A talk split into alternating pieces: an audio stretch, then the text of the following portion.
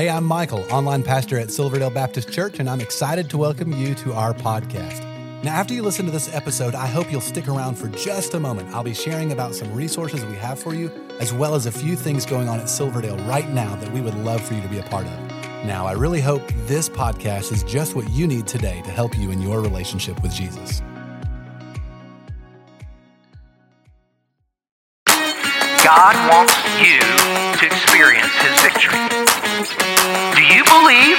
Can give you victory? Man, so glad you're here. Thank you for coming and and and sharing a little of your story with us. And so, for people who don't know who you are, tell a little bit about who you are, and then jump right in. Yeah, absolutely. Thank you for having me, and glad to be here. And uh, Johnny Carr, and uh, born and raised in Memphis, Tennessee, which a lot of people on the east side, you know, Tennessee will say, "Oh, you know, anybody from Memphis, you know, you don't want to go there." But then they met, meet the Memphians, and they realize, "Oh, we're pretty good people." So Not so bad. yeah. So, but uh, no. So I was uh, third child. So I have an older sister, an older brother, and so we were raised, you know, by our grandparents, and they adopted us at a very young age. So, you know, we were a close knit family. You know, between my my mom's parents, my dad's parents, and um, but my grandparents on my mom's side ended up adopting us, and so you know, from the childhood, basketball was really a big thing for me, right? So growing up in Memphis, growing up in inner city, basketball is king in Memphis. That's what you know. If you want to be known, right, you play basketball, right? That's so- the Morant reference earlier. it is, yeah, it is. Even though he's from uh, South Carolina, but yeah, I like to think he's from Murray, my hometown. That's sure. really where his story really starts in yeah, mind. yeah, for sure. But he went to my alma mater, just Yeah. to be clear to everybody. That's, I was I was concerned, so thank you for clearing that up. yeah, it was interesting childhood growing up, and my brother was, uh, you know, he had an addiction. My my sister had an addiction, um, and it was tough, you know, because here I was the third kid, you know, and and trying to just figure out, okay, how am I supposed to get through this? You know, I was in and out of houses, you know, friends, families, aunts and uncles, grandparents, up until my sophomore year, and then I lived my last two years of high school by myself in my dad's house, which was wow. kind of interesting because you know I was kind of already grown up, you know, by then. Um, but I can't even imagine that um, because I have a son that age, right? Yep. I have a I have a 17 year old senior in high school right now.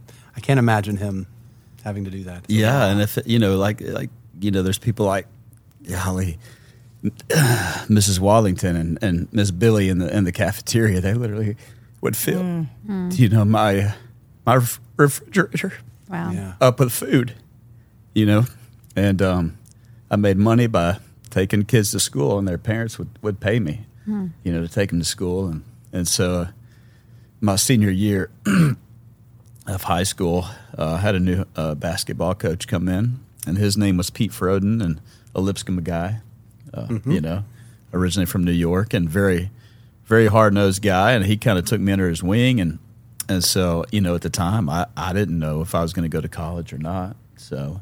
Um, you know, here I was, this kid that you know was just going through school, and we had 86 kids in our class, and I graduated 86th, right? Wow. But at the same time, you know, I thought I was going to become a fishing guide on the White River, which I love to fish, you know, because that's where my, my dad's parents moved. And then all of a sudden, Pete comes in and says, Hey, you're coming to coach with me.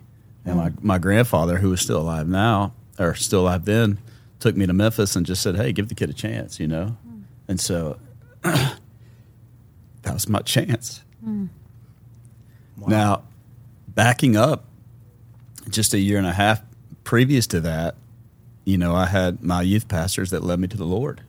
So April 2nd, 1997, you know, was when I was baptized and when I, you know, became a believer. And so that's really, you know, that was a turning point for me, which was which was amazing.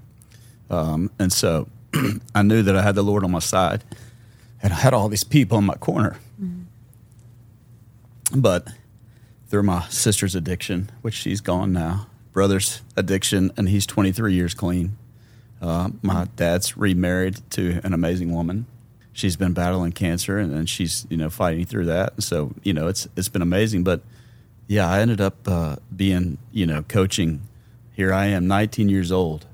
You know, I'm coaching the same guys that I was the leader over the year before. You know, in high school, you know, JV and, and varsity, and then I was coaching seventh grade basketball, and here I am, 19 years old. Yeah. Hmm. and I'm going to college. Right. Right. it was it was an amazing experience. Um, my sophomore year of college, I had a friend of mine who said, "Hey, you want to take a a, a bet? Well, what's what do you mean a bet? Uh, What do you want to bet on the football game? I, I don't know what I don't know what you mean. Well, if you bet and you win, if the team you pick wins, then you win. You, you know, if you lowest bet is twenty dollars. Well, okay. Well, I remember the game was Michigan State versus somebody, and I picked Michigan State and won twenty dollars. So I thought, well, that was easy. Let me keep doing this. So, my first year of sports gambling as a college kid, coaching high school basketball, I won thirteen hundred and fifty dollars uh, gambling twenty dollars a game. Hmm. So I thought Which this is a college kid. yes, Thirteen fifty is like it was a you lot know, of money. Thirteen million dollars. Yeah. when you're a college kid, that's a lot of money. Yeah, it was a lot of money, and so mm-hmm. um, so that that guy calls me back, and he's still a friend of mine today, and he was like, "Hey, uh, you want to just come join me?" I'm like, "What do you mean?" He's like, "Well, you can just be the bookie with me." So that was my secret all through college, right? Like I was, you know, still going to church, I was still reading the Word, I was still doing all these things, but then all of a sudden, this this this small little thing turned into a huge thing. So you fast forward to Chattanooga, then I get, you know, a higher paying job. I got more money to deal with, right? Yeah. So then I started, you know, being able to get involved a lot more and, and, and you know, higher price games up to $25,000 a game. Oh wow. Okay. Yes. Wow. Um, and so it, it got to be where I was working my real job, but then when I went home, then I was working that job.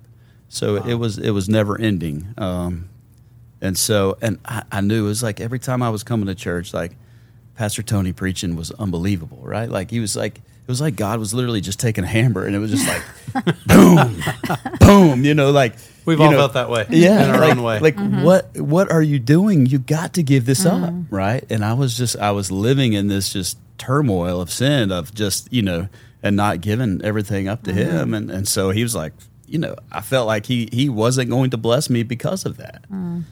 So, mom died in 2007. And so a, a couple of months went by, and it would just it kept getting harder and harder, and I didn't even sleep at night, you know, and my job and everything was tough. And um, June 7, 2007, this is like a Garth Brooks song, right? It's three o'clock in the morning. Like I, I literally just I couldn't take it anymore. I hit my knees and just like, Lord, you have got to take this, and just cried out to the Lord.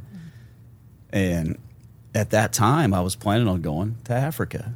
So Jeff Dean was the leader of that. Chuck Patrick and I. It was his 50th birthday on that on that trip. But I remember going to Jeff and and you know, and I said, Jeff, look, I have this problem. I need help because I had I had seen other people go through recovery, right? Like my mm-hmm. brother, and I knew that like, hey, just because you you gave it to the Lord doesn't always mean right that that's it. Like you have to keep working Yeah. you Right. know you have to keep working on this you've got to go get help and i knew i knew i needed help.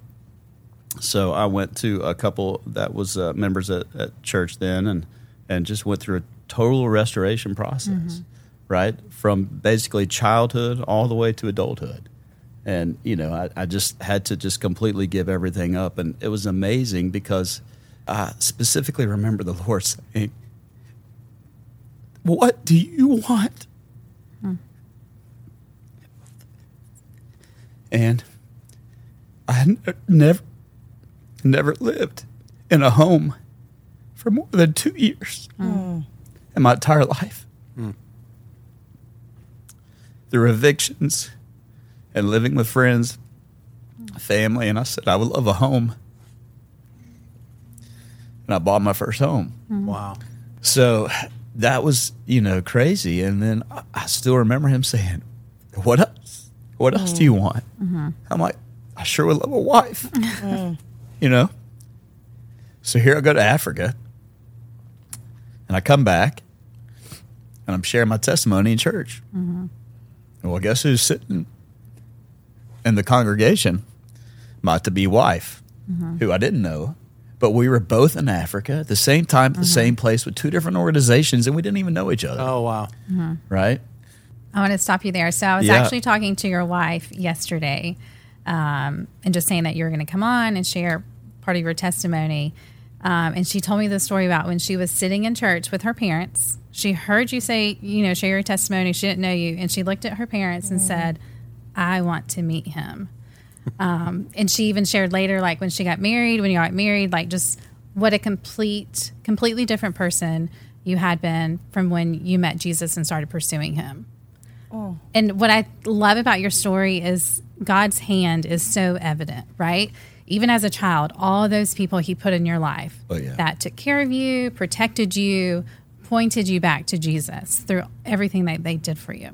it's uh it's been it's been an amazing journey you know for for us and you know just my life in general i mean i look back and it's like i said those, these people that come into my life and and how just instrumental they were to show me jesus mm-hmm. Mm-hmm. Uh-huh. Maybe not through their words but just their actions and their daily you mm-hmm. know like you know, for example, like you just like how a friend treats his wife, or you know how my teachers went about their day, or you know just how encouraging they were, you know, to love on you each and every day, and that's you know we we wake up every day, everybody's going through hard stuff, but at the same time, you know, you just want to see a smile, right? Yeah. And I think that's one of the keys of finding victory in our life today is Yes. is looking back and seeing where God has been at work. Mm-hmm. You know, when you look back and say, I saw God at work in mm-hmm. this moment as a mm-hmm. child. Uh, I you know, where God provided here in a way that just didn't make sense. I didn't see that coming. I didn't know how this was going to work out. Where I needed um, to get out of something that I couldn't get out of on my own, and yet God delivered me. When we can look back on our lives and see those Ebenezer moments, right? You know the story where it Yes. says, you know, hey, what is this stone for, Dad? That's out here, Right. and that's so we can look back and remember what God has done. Mm-hmm. Many times, these moments in our life are just that. Right. And I think it's also important to note that victory is not easy. Mm. And I think that's been evident as you shared, Johnny. You know, you talked about how it was a struggle for you to give up control. Um, and you had to seek out wise counsel from mm-hmm. friends to support you. Um, Because victory is hard sometimes, Yeah. right? We have to fight through it. It can be difficult sometimes to see what God is doing. Yes. Unless you really in the just- moment, especially in right the in the moment. moment it's hard to see because you might just see the chaos around you, right? Um, but sometimes you can kind of remove yourself from that situation and just think, okay, I'm going to choose to see Mm-hmm. that God is working. And remember what is true. You know, Yes. this is what God's word says. Yes. Um, you know, it says every, in the Bible, I, I'll, I'll try to put the reference maybe in the show In the notes. show notes. Uh, but every word of God proves true. It is Yes. a shield to those who take refuge in it. And so, Yeah. God, this doesn't make sense to me, but I'm choosing to take refuge in you right. and to Mm-hmm. rely on your protection in this. That's and right. in that, you know, we'll find him to be faithful and Yes. ultimately victory, Yeah. uh, which is evident by so much of what she said. it's hard because as a, as an athlete, you know, we don't surrender. You know, you're you're trying to fight till the end. You're trying to win the game, right? Mm-hmm. And being a Christian is kind of opposite of that. You know, sometimes you know you you have to learn how to die to yourself and surrender Yes. each and every day. Yes. Um, and that's not an easy thing to do. Yes. Mm-hmm. That's a great. I think that's a great place to wrap this up. This that thought of, you know, we we win by letting go. Mm-hmm. Johnny, man, thank you so much for for coming and sharing today. What a what a powerful testimony of God's faithfulness through your life, man. I just I'm I'm really encouraged. I appreciate it. Yeah. Thank you. Thank you for having me.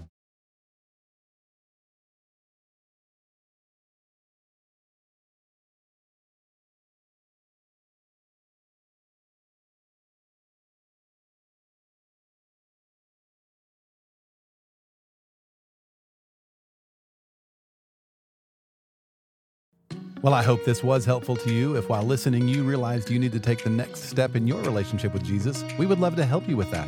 You can connect with us by clicking the link in the show notes to our website and then clicking the Connect card button. In our weekend worship services, we are in a sermon series called The Seven Commands of Christ. Jesus gave dozens of commands, and as followers of Jesus, we should obey all of them. Over the next several weeks, we are focusing on seven that will change your life. We would love for you to join each week at one of our campuses, or you can attend online. You will find service times by clicking the link in the show notes to our website. You know, there's so many ways for you to get involved and be a part of what God is doing here at Silverdale, and we really want you to feel welcome and a part. So please stay connected. Be sure to like and follow us on the different social media accounts. You'll find all the links in the show notes of this episode. And lastly, help us spread the word about this podcast. Take a moment to share this episode with your family and friends. Again, we appreciate you listening and hope you will join us again next time.